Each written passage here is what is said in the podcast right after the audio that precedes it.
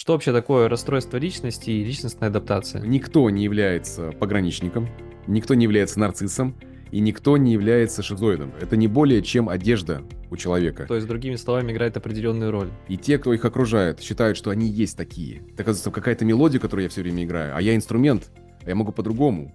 И вот в этом есть красота психотерапии.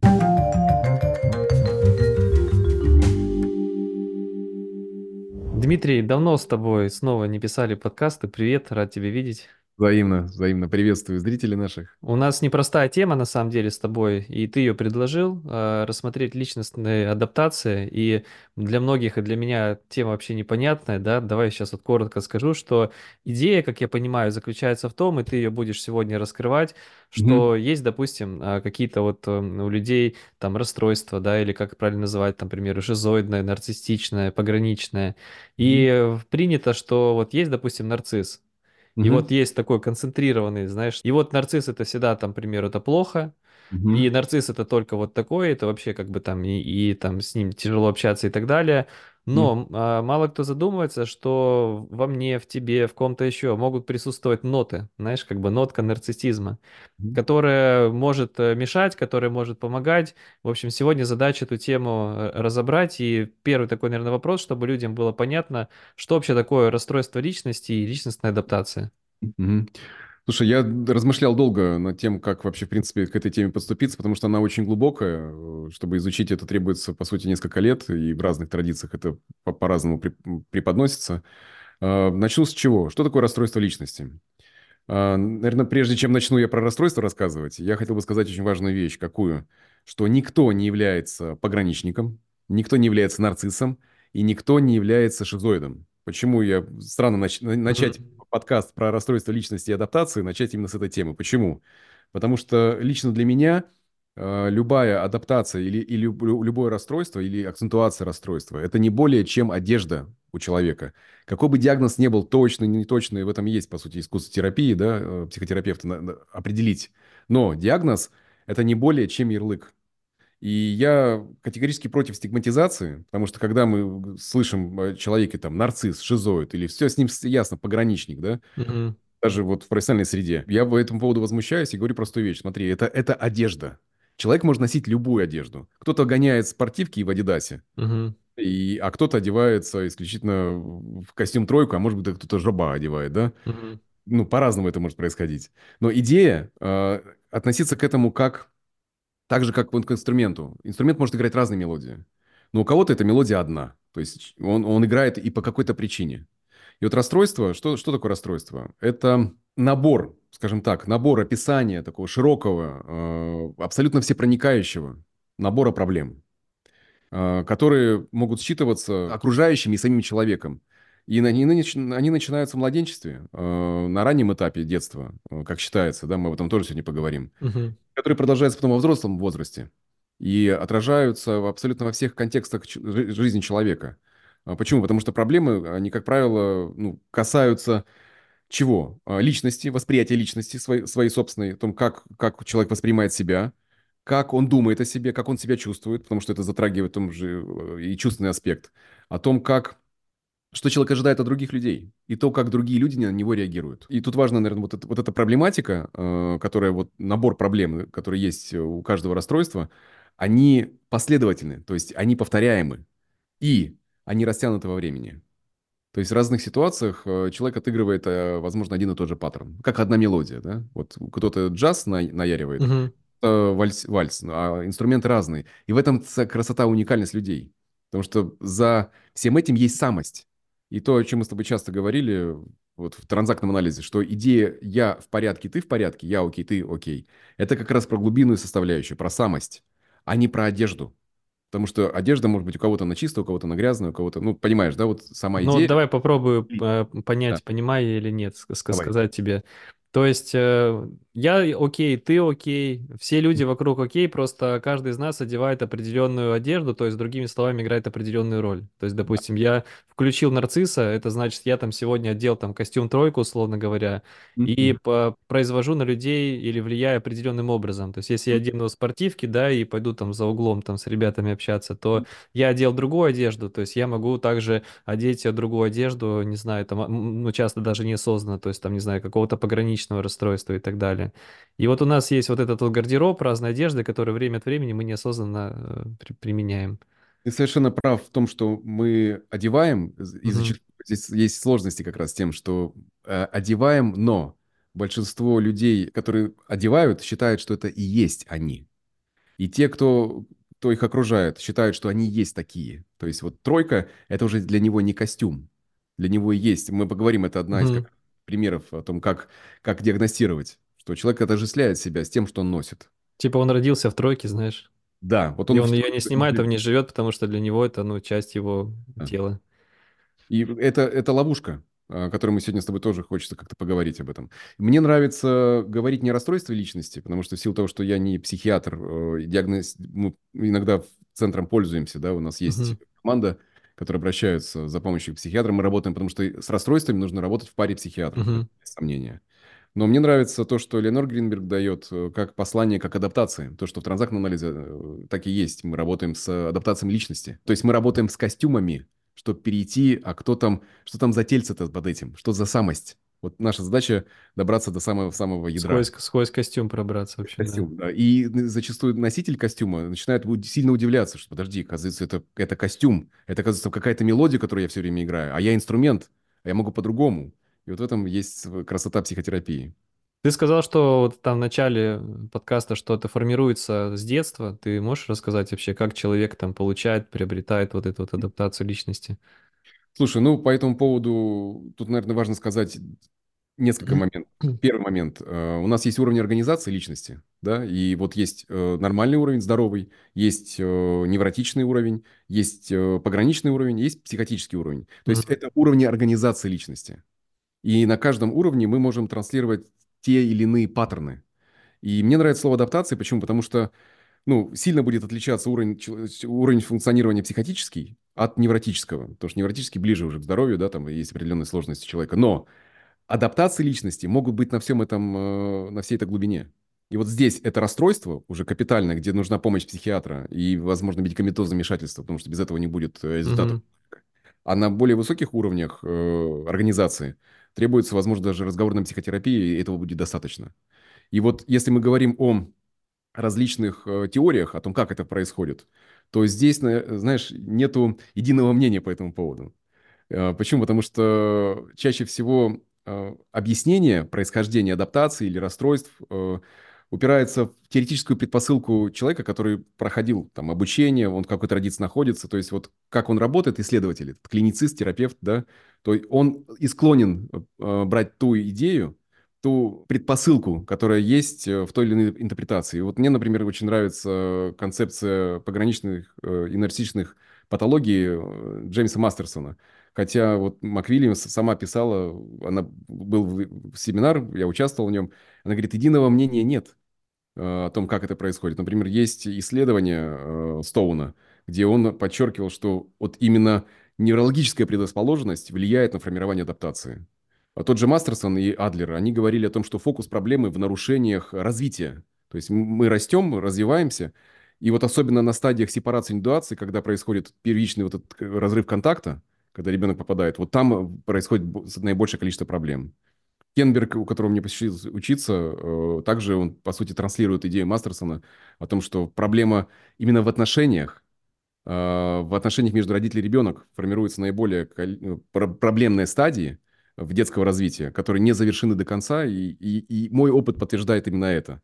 Но кто-то может находиться в другой школе, в другой традиции и говорить, что, ну, вот, другая идея. Я, наверное, для себя какой-то степени все это объединяю, и говорю о том, что, ребят, ну все, вся, вся история, есть предрасположенность и генетическая, и э, неврологическая, и условиях стадии прохождения, и отношения в среде, вот какая семья происхождения была, какие, э, была ли поддерживающая среда, или была угнетающая среда.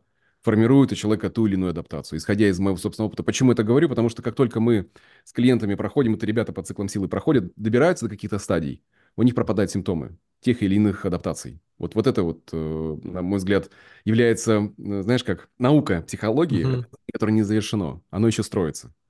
И если твоя идея работает в процессе, да, вот если мы опираемся на какие-то теории, и она работает практично, то ну, welcome можно ее использовать. Поэтому здесь нету единого мнения по этому поводу. Как вообще в целом научиться определять, есть ли у человека вот эти вот нотки, да, то есть личностная адаптация или нету, чтобы, может быть, даже там разбираться лучше в людях. Мы как раз сегодня с тобой общались, а ты Мгм. сказал, что мы когда этот подкаст запишем, ты начнешь э, замечать определенные вещи.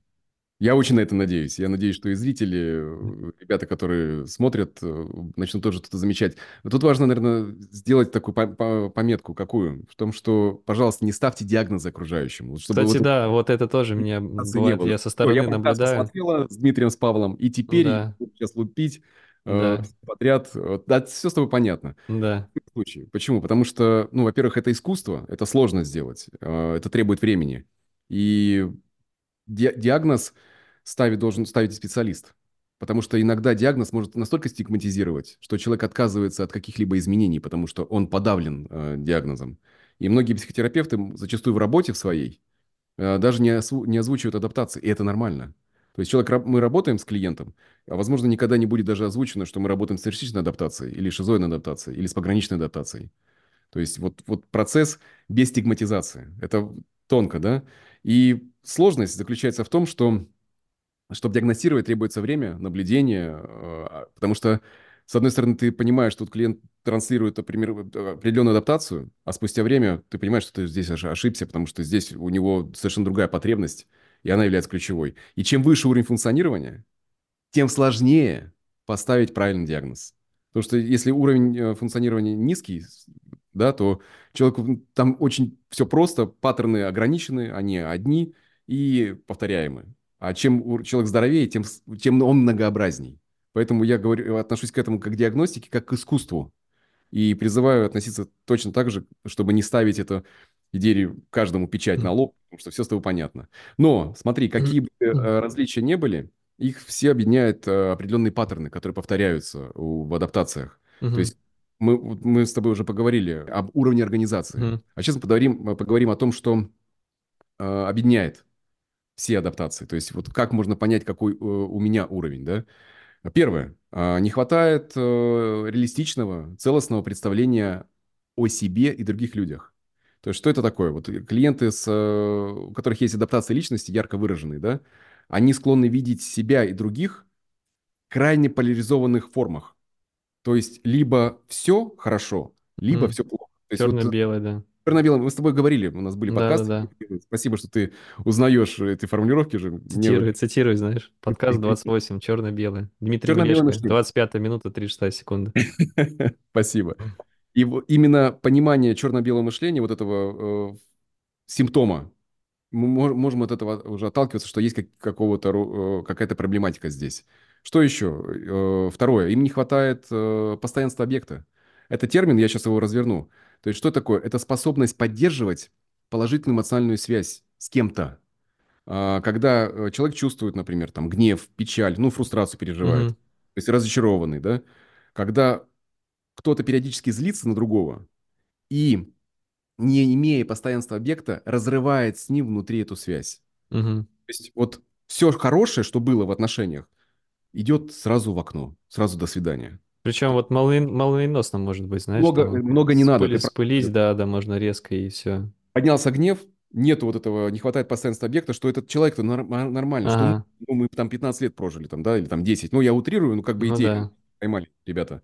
В том, что мы можем очень быстро здесь э, вот все смывать, что нету здесь ничего Мгм, хорошего, все. Ах, вот такой ты, ну и до свидания, все. То есть мгм, разрыв, разрыв. Потому что здесь любовь очень может быстро превратиться в ненависть. мгм, Что еще? Третье. Это способность видеть э, других реалистично. То есть э, она сильно ограничена. А, чем? Ограничена прошлым. Когда неудовлетворенные потребности э, в том воспитании, может быть, даже ненадлежащем воспитании, которое было в семье происхождения, накладывают представление о том, что ну, все такие. То есть я накладываю, как человек накладывает ограничения, да, на других, и клиенты с адаптацией склонны проецировать свои неудовлетворенные потребности, родительские потребности на других. То есть смотри, когда, например, девушка ищет в отношениях не, не мужчину и будущего мужа, или так же, как мужчина ищет себе не, не жену, а маму, и мы с тобой об этом много Да, говорим, да, да, да, да. а вот есть вот этот поиск суррогатного родителя, Мгм. для того, чтобы закрыть те неудовлетворенные потребности, которые есть. И за пределами этих потребностей не видеть другого человека. То есть отказываться, что жизнь начинает функционировать вокруг вот этих нереализованных потребностей. И я хочу отношения, чтобы именно вот это, вот это вот закрыть. Мне другое Мгм. как бы и не надо. То есть вся история идет Мне вокруг... нужны не отношения, мне надо закрыть определенную вещь. Да, Можно даже так сказать, с помощью отношений. Именно с помощью... То есть когда отношения выступают в роли... Ну, э, э, человек выступает в роли... В проекции он выступает в роли родителя. Мгм. И понятно, что даже если есть представление, что это ограничено, ну, что это не совсем работает, что это не совсем может быть здо- здо- здо- здорово, то очень сложно от этого отказаться. В этом вся сложность. Что еще? Четвертое.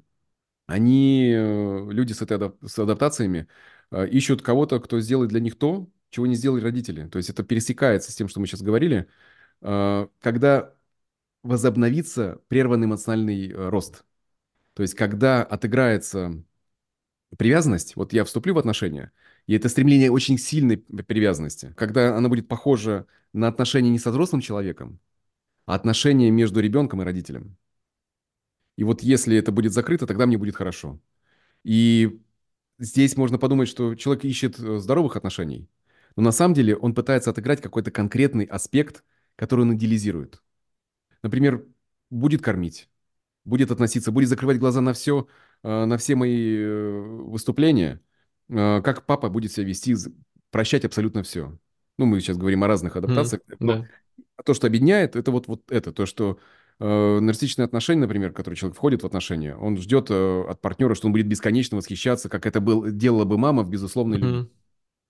Какой ты, боже, какой, какой ты у меня, какой, ой-ой-ой-ой, какой ты у меня замечательный. И он ждет вот этого восхищения от э, партнера, что и он только это мне и надо.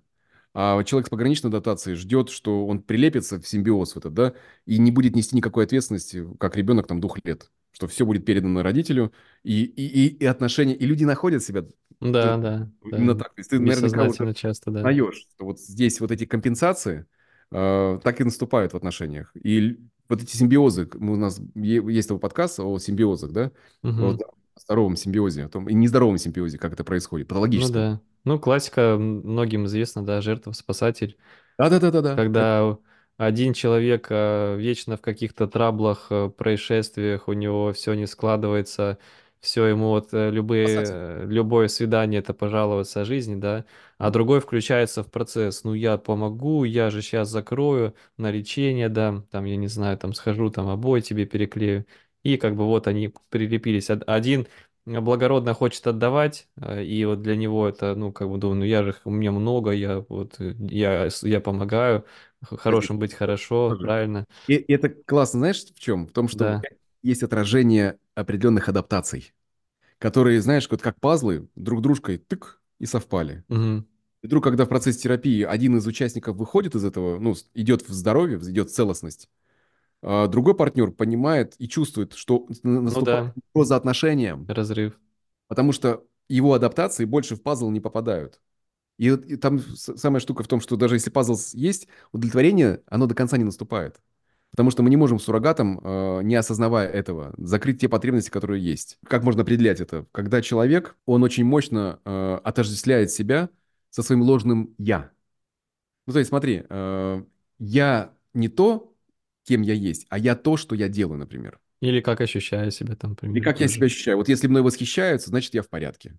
Вот Мгм. когда человек одевает костюм тройку, да, буду использовать твою метафору, которую ты сказал, да, он в нарциссичной адаптации. Если им восхищаются, он говорит, вот я, я и есть это, я вот есть те фотографии, которые есть у меня с э, да. Мне деятелями. мама всегда говорила, что я хороший. Я, как моя жена говорит, что я там, не знаю, мусор не выкидываю. Как, я хороший, ну, то есть, как это? Ну, Ну, нереалистичное восприятие себя, да, и да-да-да. ощущение себя сложным. И очень сложно, по сути, отказаться от этого. То есть истинную картину, полную картину самого себя а кто они есть на самом деле, они этого не видят. И вот когда человек отказывается даже от изучения этого, то есть это как один из симптомов того, что Ну, есть... э, полная блокировка, да. Да, Здесь же, кстати, в обратную еще историю бывает. Там, если на ребенка родители в детстве гнобили, да, то есть, там, к примеру, папа девочке комплиментов не давал, она, М? может быть, э, вот одела одежду, что она там как бы какая-то да. некрасивая, ненужная, и вдруг э, человек э, другой ее встречает, смотрит на нее, ну, своим взглядом, он да. видит в ней красоту, а та как бы, ну, не доверяет ему и не может поверить, потому что она настолько Ну, убедила Честно, себя. знаешь, это серии, как ты, ты готовился вместе со мной к этому подкасту, Да-да-да. ты привел ты пример именно вот прям идеальный, когда человек, отождествляясь сложным представлением о себе, что я, например, ну, не, я плохая. Мгм. Вот э, это чаще всего в адаптации пограничной происходит. Она не верит в то, что с ней могут относиться, к ней могут относиться хорошо. То есть идет отождествление с какой-то частью своей. э.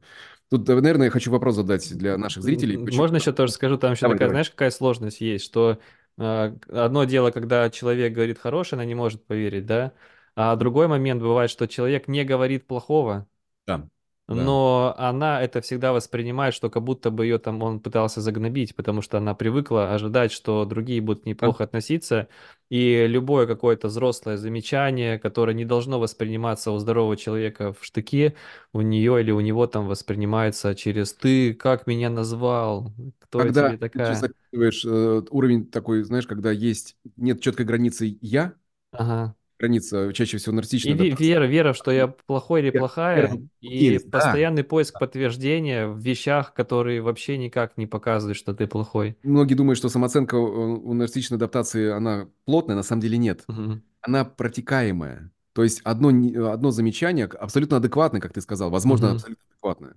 ранит настолько глубоко, что человек проваливается в представление о том, что с ним что-то не так. Он впадает в Мгм. защиту.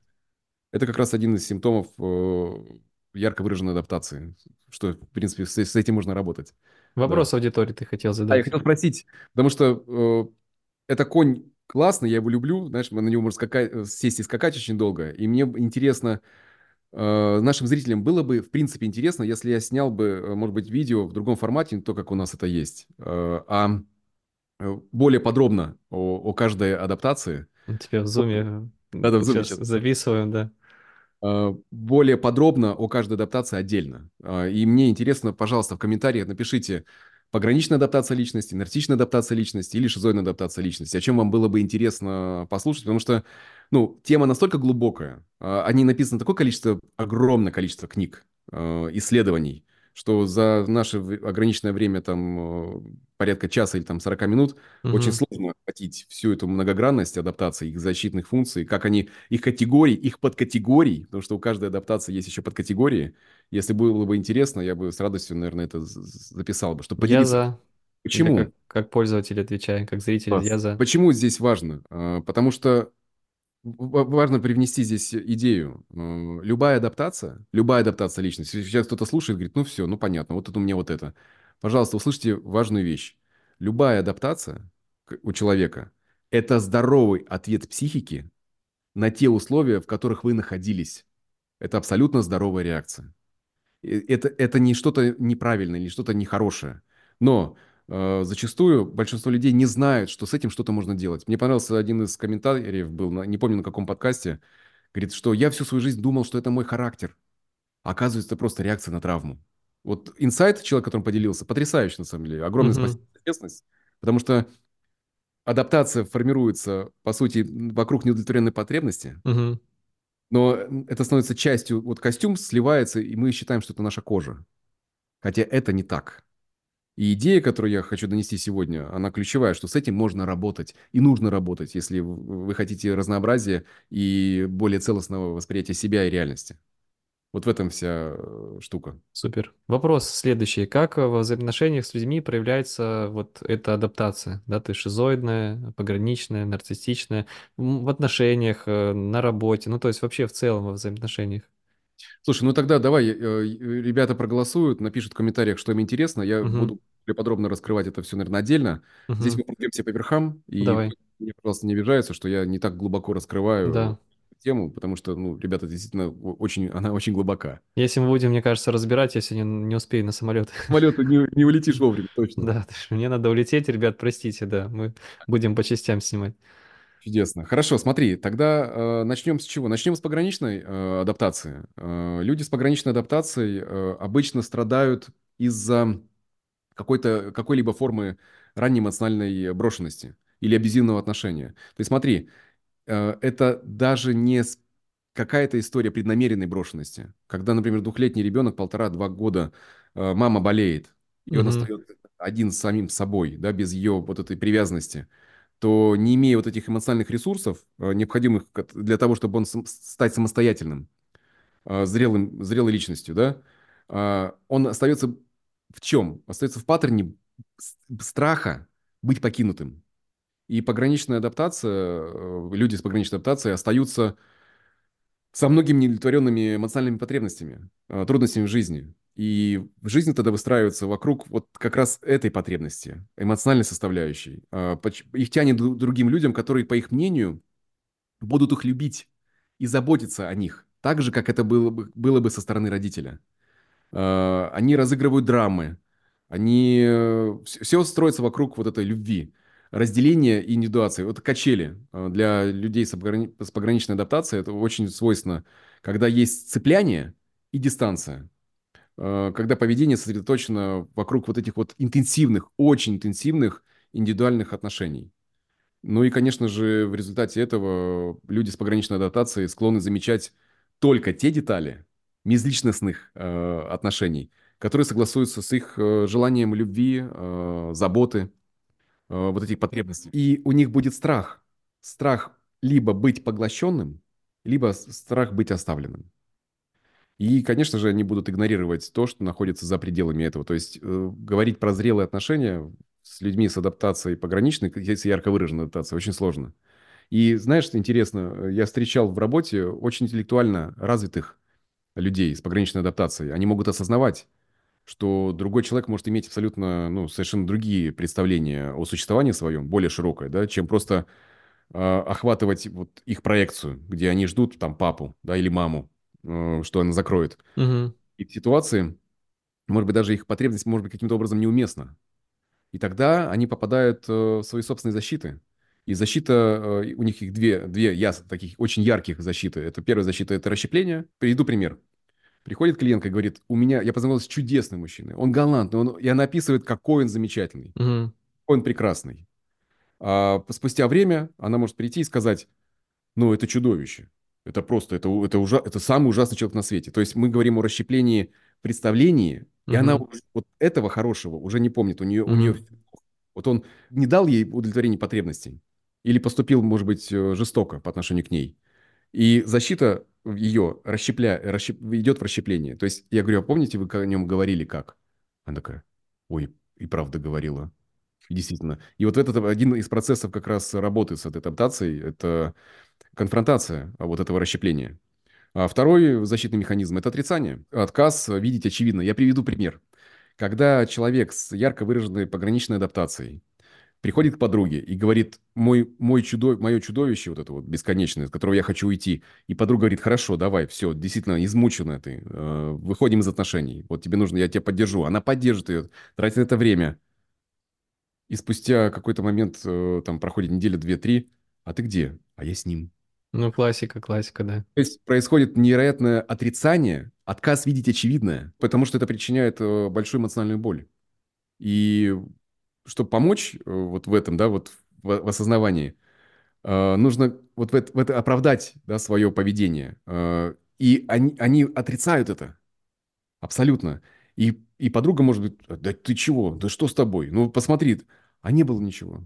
Есть классная документалка, очень-очень кайфовая, рекомендую посмотреть. Она короткометражная лента э, «Я такая счастливая» называется. Корот, коротенькая лента, по-моему, чья-то дипломная работа, где очень ярко показана адаптация пограничная, э, где полное отрицание того, что происходит. И не буду спойлер вешать, посмотрите, интересно, как, и увидеть ярко вот именно это.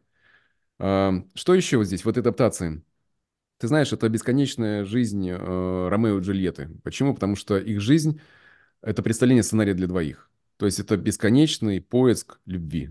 И все, что строится вокруг этого. Причем по поиск любви не, не в том понимании, да, в целостном понимании, как мы об этом говорим, как о взаимозависимости, а о том, что вот я дозавершу свою эмоциональную историю и, наконец-то, повзрослею. Это про пограничную историю. Э, очень коротко. Прям вот прям пробежали с тобой, да? Угу. Если говорить про нарциссичную адаптацию, и вот здесь я, наверное, сейчас меня немножко бомбанет. Почему? Потому что я замечаю, как порой, может, даже кто-то в комментах пишет, мы все нарциссы. Я говорю, ребят, ну, come on, это не так. По одной простой причине. Нужно разделять здоровый нарциссизм от э, патологического нарциссизма, нездорового нарциссизма. Что такое здоровый нарциссизм? И это здоровая часть, которая есть в каждом. И она должна быть в каждом. Угу. Это положительное признание себя которая основана на реалистичном понимании своих собственных э, сильных и слабых сторон. То есть здоровый нарциссизм – это адекватное восприятие самого себя. И он основан на чем? Он, основан на реалистичных знаниях о самом себе, и он устойчив э, при незначительных ошибках, э, про, при провалах, Э, сохраняет человек свою стабильность. Если у него есть здоровый нарциссизм, он сохраняет свою стабильность, он последователь во времени, не зависит чрезмерно от того, что думают о нем другие люди. А вот патологический нарциссизм все совершенно по-другому. Поэтому это, это два разных, э, две, две совершенно разных истории. Почему? Потому что человек с адаптацией нарциссичной, он очень самовлюблен. Он не способен регулировать свою собственную самооценку самостоятельно, у него нет этого. Он постоянно нуждается в одобрении. А, знаешь, как бесконечный, ему нужен насос, который будет постоянно угу. подкачивать его э, самооценку. Он делегирует свою самооценку окружающим. Угу. От чего? Потому чтобы не впасть в депрессию и ненависть самому себе. Там очень все грустно. У них нету, на самом деле, глубокой уверенности в себе. Это постоянная озабоченность э, статусом и оценкой в сочетании с, вот, с абсолютной неспособностью убедить себя в, в собственной ценности без постоянного восхищения других. То есть смотри, если нет насоса, ему плохо, все, он впадает в состояние стыда, вот этого, собственно, ненависти к себе, обжигающей, обжигающей ненависти по отношению к самому себе. И очень чувствительный к, к, к аспектам каким, которые обесценивающие. То есть, что, что здесь происходит? Они часто ведут себя так, как будто все, с кем они встречаются, абсолютно все, либо восхищаются ими, либо стыдятся их. То есть здесь вот два таких основных э, момента. Э, и единственный, конечно, возможный отклик э, подходящий э, – это создать условия, чтобы им восхищались. Если нет, тогда идет процесс на убивание, убивание самооценки другого человека. Почему? И много, есть очень много жертв от нарциссичного поведения. То есть, если ты, прости, когда попытаюсь мысли раскрыть, если я к нарциссу не отношусь хорошо, то я становлюсь... Ну, хорошо, Паш, не просто, если ты не восхищаешься. А, не восхищайся. Конечно, если да. ты... Мы говорим сейчас, да, вот о таком я очень ярком... Э, то есть, прояв... меня топить начинает, условно говоря. Да, видишь, я сейчас могу уйти в, в тему, потому что она глубокая, опять же, повторю, если угу. интересно, я разверну это более подробно. Когда есть э, патологический нарциссизм, то есть это токсичный нарциссизм, когда другого способа самооценки, как уничтожать других, у человека просто нет. А тот пример, который ты приводишь, это то, где человек требует, ему нужно восхищение. Если ты его не даешь, тогда ты, ну, ты плохой. Там есть две полярности. Либо ты восхищаешься, либо ты идешь э, нафиг. Я представляю, когда человек другому в отношениях так впрямую говорит.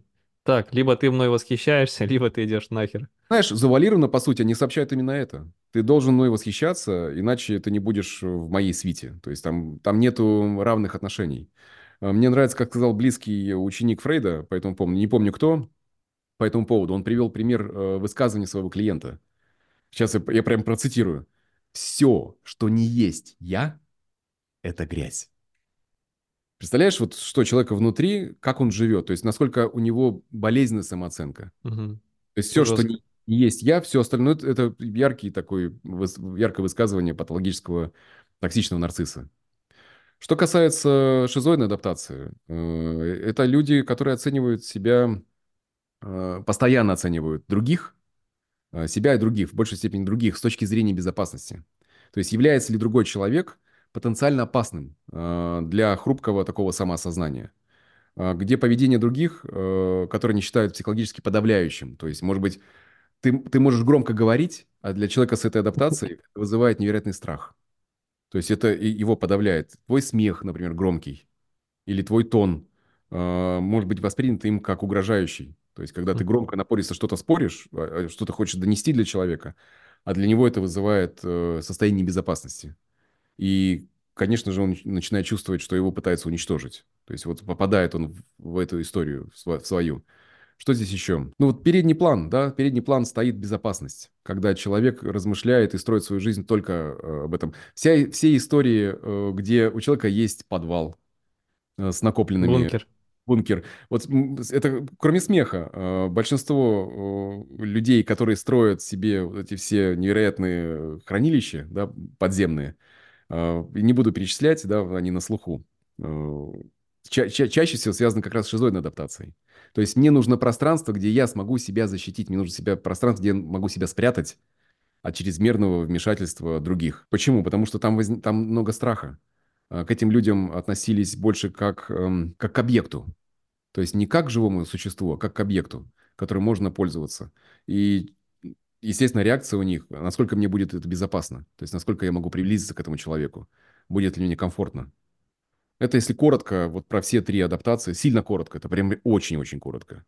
А вот эта вся история, там, за сутки в аэропорт приехать, там, 15 раз проверить, выключил ли ты утюг, это тоже сюда отчасти, да, есть не относится? всегда, не всегда. Возможно, э, это мы можем говорить о тревоге. Просто И тревога. почему, почему сложность в, ада- в диа- в диагнозе? Что каждый э, симптом э, можно и нужно под- более подробно изучать. Ну да, можно по-своему интерпретировать. А, Дмитрий, а какие потребности у всех этих адаптаций? То есть, к примеру, я начал понимать, да, то есть вот М. свою потребность, как мне понять потребность другого человека во взаимодействии. И повторюсь, да, что любая адаптация э, личности– это ответ, здоровый ответ на то, что происходило в семье происхождения. Мгм. А, на то или иное отношение, на травме- травматичный опыт и так далее, да, то есть у всех, и тут пример такой, иногда в семье, там, брат с сестрой имеют разные адаптации, потому что у них ра- разный способ реакции был. И чтобы понять, какие потребности лежат у этих адаптаций, можно задать себе такой следующий, следующий вопрос. Это так же, как понять, э, а какая, какая адаптация, возможно, у меня ярко выраженная, да, то есть какая присутствует. Потому что в той или иной степени могут присутствовать все адаптации, но какая-то будет более, более ярко выражена. Мгм. Если мы попросим э, себя сами, сами быстро выбрать, что для нас важнее в отношениях, это любовь других, это их восхищение или это чувство безопасности? Вот что из этих трех э, будет более актуально Более важно, да. и Кстати, важно? да. И тогда вот через эту потребность можно посмотреть. То есть, по сути, когда вот э, мы общаемся с коллегами, да, вот, я говорю, ребят, ну, важно следить не за тем, что человек транслирует, а за мотивом, э, как- за каким он идет. То есть это Мгм. больше диагностику, да, как, как понимать. К чему тянет? Да, к чему, к чему его ведет, то есть вокруг чего он пытается построить свою собственную жизнь. И инстинктивно тянет э, к чему-то одному. И Мгм. чем более ярко выраженная адаптация, э, у моих клиентов зачастую не возникает э, сложности сказать, что, слушай, ну, понятно, воп- на самом какой-то степени странный вопрос. И вот это хорошо, и вот это хорошо, но вот, вот это для меня важнее всего. Давай еще раз три вещи э, Да. зафиксируем. Давай, То есть первое. э, любовь других по отношению к, к себе, да, Мгм. это, восхищ- это что еще? Восхищение. Мгм. Второе. То есть если мы ищем восхищение и строим свою жизнь вокруг того, чтобы Себя, человек восхищение меня, да, то есть как человека. мной восхищались, да. Вот э, яркие примеры, когда человек всегда займет микрофон, да, то есть он ждет Да, да. восхищения. И неважно, как, какое, то есть это может быть что-то негативное, но при этом главное, чтобы о нем говорили. То есть это про нарциссичную Ну, я, адаптацию. кстати, в свои руки брал всегда микрофон. У меня была потребность научиться публично говорить, пройти сквозь страх, поэтому я, когда м, кто хочет сказать, я там тянул руку, чтобы, знаешь, э, оказа- а- оказаться в стрессе, а, чтобы преодолеть его, да, и научиться. важно. Для, для тебя это был стресс, а для Ага. человека с ярко выраженной нарциссичной адаптацией это будет в смысле стресс. Это, это, не, это не форма существования. Если я не займу микрофон, его займет кто-то абсолютно недостойный.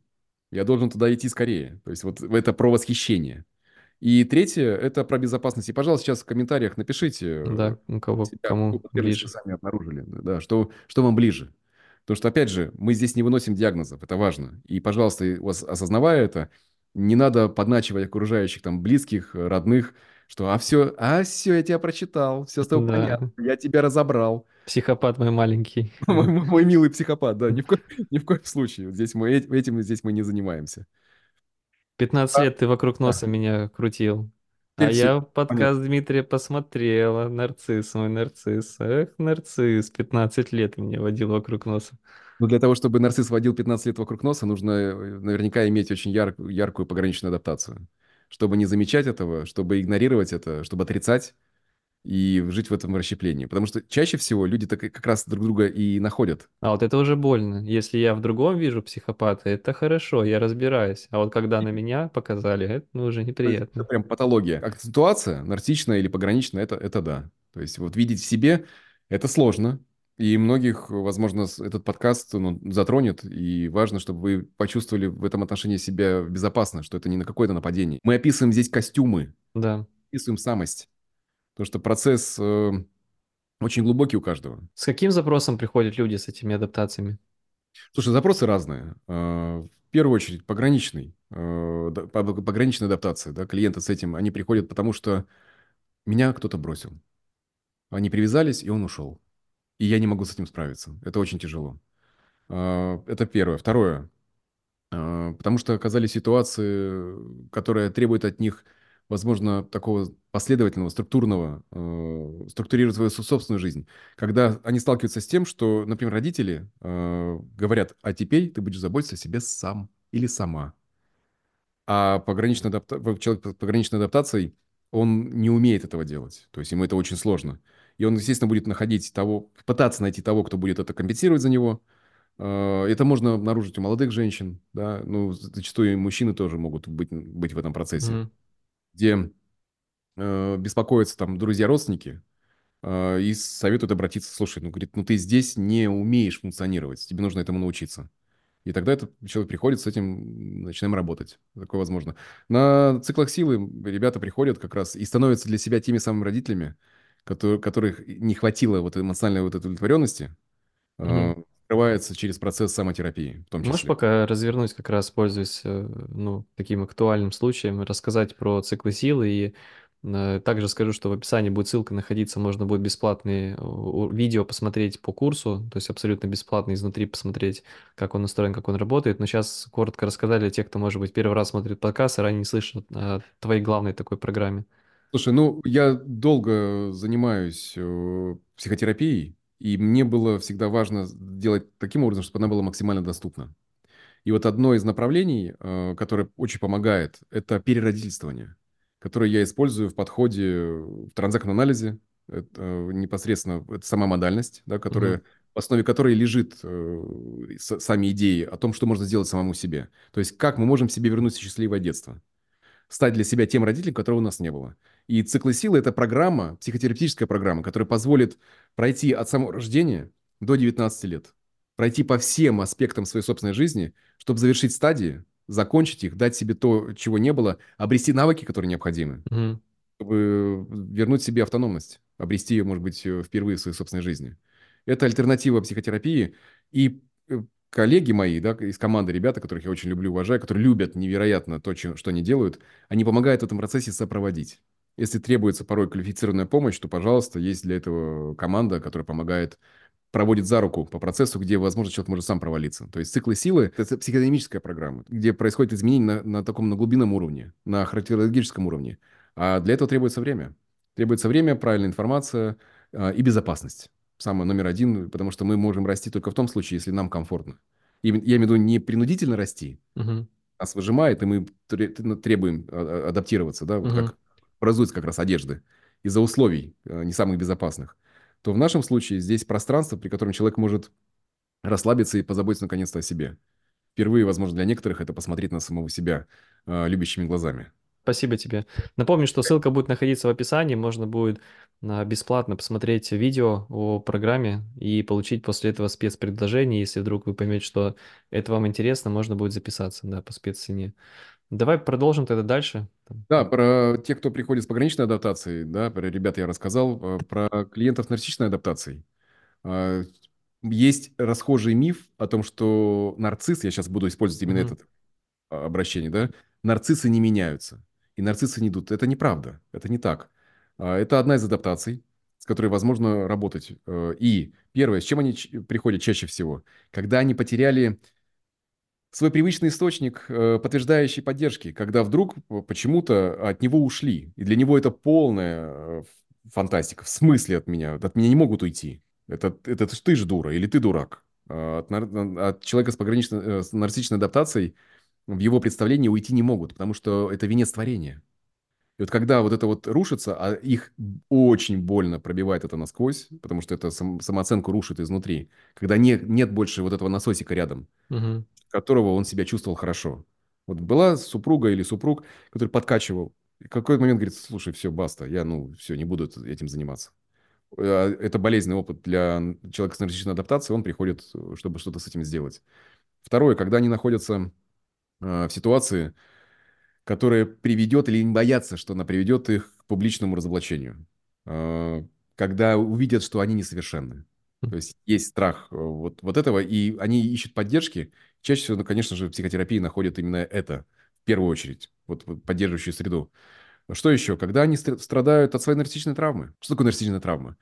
Нарциссичная травма – это представление о том, что твое ложное «я» ты можешь потерять. А что это? Что такое ложное? Ну, я сейчас, видишь, ухожу, все равно да, хочется да. Но идея какая? В том, что э, человек инвестирует в атрибуты, э, например, в, состо... в состоятельность, э, деньги. И у него есть страх, что он эти деньги потеряет. Потому что если он потеряет деньги, он потеряет как бы себя. И он приходит с этим страхом, с, с, с угрозой нарциссичной, нарциссичной травмы. А что еще там? Это старение. Поэтому такое огромное количество пластических mm, операций. Ну да идея с нарциссичной адаптацией личности. Им не хочется признавать, что их шея становится дряблой. Они не хотят видеть морщины, сетку морщин на их лице. Это для них болезненно, это прямо внутри угрожает их существованию. И когда, а это же неизбежно, и тогда они приходят, что с, этим что-то нужно сделать. А, потеря денег, я сказал, потеря внешности. Ну и, конечно же, власти, может быть, своей собственной красоты, а, когда бесконечно и шпагат тебе уже не помогает, на который ты можешь садиться из раза в раз, уже не помогает тебе почувствовать себя целостным э, и ощущать свое собственное достоинство, да, вот самооценки. Приходят в работу. Шизоидная адаптация. Чем люди приходят? Э, чаще всего тогда, когда они стали настолько, вот знаешь, изолированными, может быть, даже в отношениях, когда их зачастую их подталкивают э, с угрозой э, от, разрыва отношений, ну, тебя вообще нет в отношениях, ты вообще не присутствуешь. И вот он, человек приходит и говорит, слушай, ну вот у меня жена вот сказала, говорит, надо, надо. А ему надо, потому что уже есть страх э, быть оставленным, страх быть вот в этом, не просто э, оставление, о том, что он полностью оторвался от человеческого такого восприятия, ему становится очень в этом отношении холодно. Ну, мы сейчас, может, в какой-то степени поговорим о шизоидной дилемме, о том, что мне близко страшно, а далеко одиноко. И вот в этой дилемме э, они находятся, и им дискомфортно. Если они сильно отдаляются, они хотят э, научиться, как приближаться. Безопасно для себя. А, когда, что еще? Когда, ну, все, все вопросы связаны с близостью, доверием. То есть большая проблема людей с адаптацией личности э, шизоидной в том, что человек, я сказал тебе один раз люблю, вот через 15 лет, если что-то изменится, я тебе скажу. Вот человек, который не способен на выражение теплых чувств, в том числе сложности в сексуальных отношениях. Почему? Потому что для них это, ну, контакт с телом нарушен, э, им сложно контактировать, им сложно научиться быть нежными в, в отношениях. И это, естественно, влияет на, на, на, на близость. Что еще? Э, когда... Ну, все, что может мешать им вести, э, знаешь, такую вот целостную жизнь, не просто затворник, а не потерять из виду человечества, весь вид человека. Ну, привет э, всем бункерам, да, о котором мы с тобой шутили сегодня, где можно почувствовать себя безопасно, но в какой-то момент становится невероятно одиноко. И вот когда не обязательно быть в бункере, чтобы почувствовать себя одиноко, вот именно с этой адаптацией, люди приходят, чтобы с ней разобраться и что-то изменить. Научиться контакту с самим собой чаще всего. Но они не осознают этого сразу, они просто приходят к этому спустя время. Угу. Смотри, у нас осталось с тобой еще два вопроса. Вот, спасибо тебе большое, что ты так подробно рассказываешь. А, один вопрос, мне кажется, как будто бы ты на него уже отвечал. Какой, какой твой процесс адаптации приоритетный? Это как раз к вопросу задать себе вопрос. Правильно понимаю, что Наверное. для того, чтобы понять. И такой, давай тогда заключительный вопрос, чтобы так подытожить. Как с этим работать? Что делать Дмитрий? И самый прекрасный ответ на это – это психотерапия. То, что помогает на самым кратчайшим путем прийти к, к своей собственной самости. Мне нравится, как об этом сказал Элеонор Гринберг, э, прекрасном труде в своем «Шизоидная пограничная нарциссичная адаптация», это о том, что роль психотерапии заключается в том, чтобы помочь людям осознать и принять старые обиды, вместо того, чтобы прятаться от них в своих собственных защитах, да, ну, если вот интерпретировать то, что он говорит.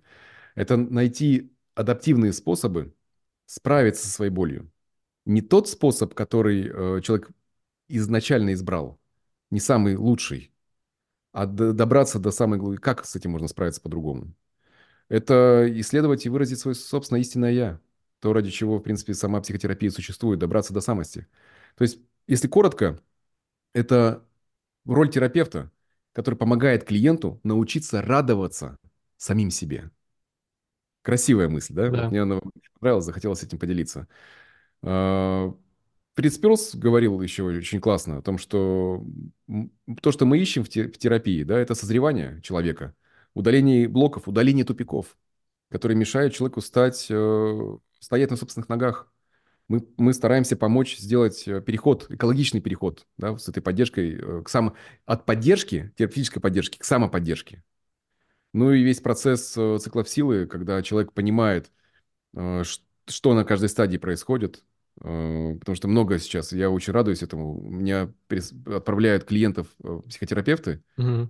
Из общества, из транзактного анализа, отправляют своих клиентов на циклы силы когда говорит, слушай, ну скорость работы происходит невероятно быстрее, потому что человек понимает глубину механизмов, угу. как, какие стадии не завершены, как они работают, он понимает свои глубинные мотивы и начинает иска- и находить другие способы их удовлетворения. Не костюм тройка или Адидас, да, а что есть, оказывается, другой способ, другая одежда. Или другая мелодия. Давай использовать эту метафору, тоже живая очень. Что человек осознает себя инструментом, и что он, оказывается, вот эту вот бесконечную ламбаду, которую он играл на, на своем инструменте, он может изменить. И здесь есть э, подборка литературы. У нас с тобой стала традиция, да, что я да.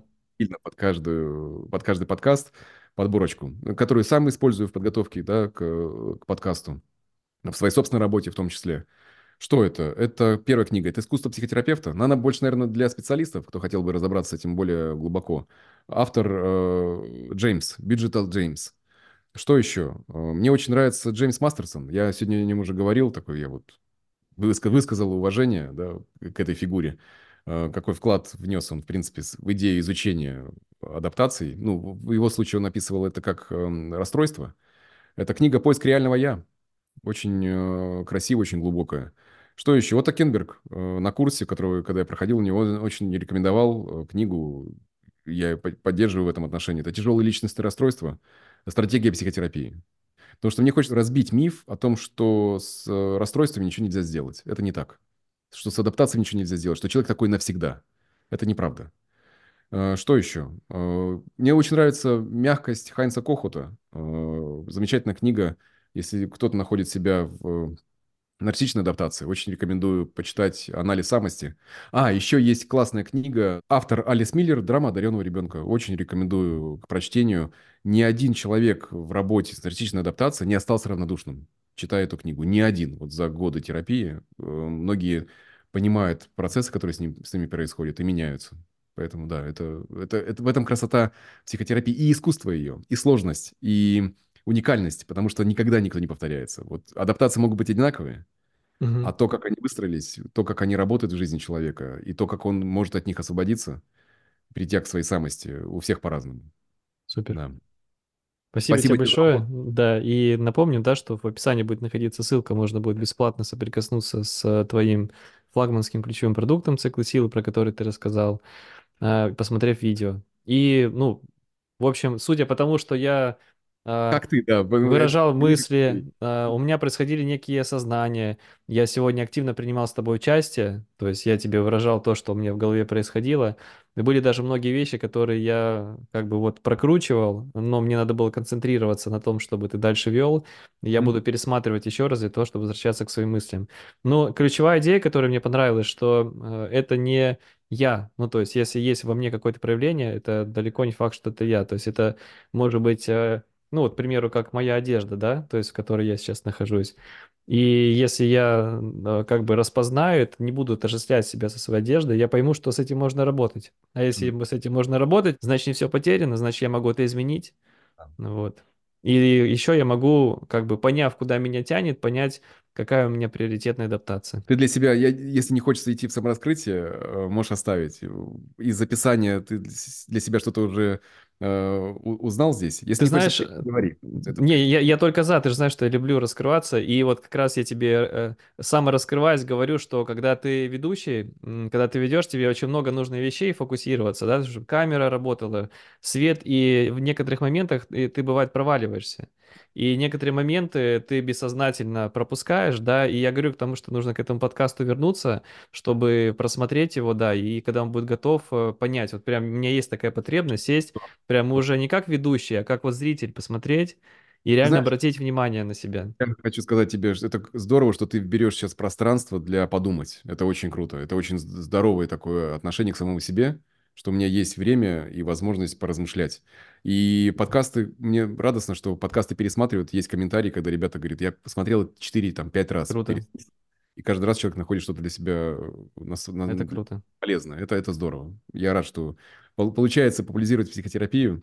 Для меня это большая ценность. И тебе за это огромное спасибо. И тебе спасибо, да, за то, что мы делаем подкасты. Все. Спасибо зрителям. Всем пока.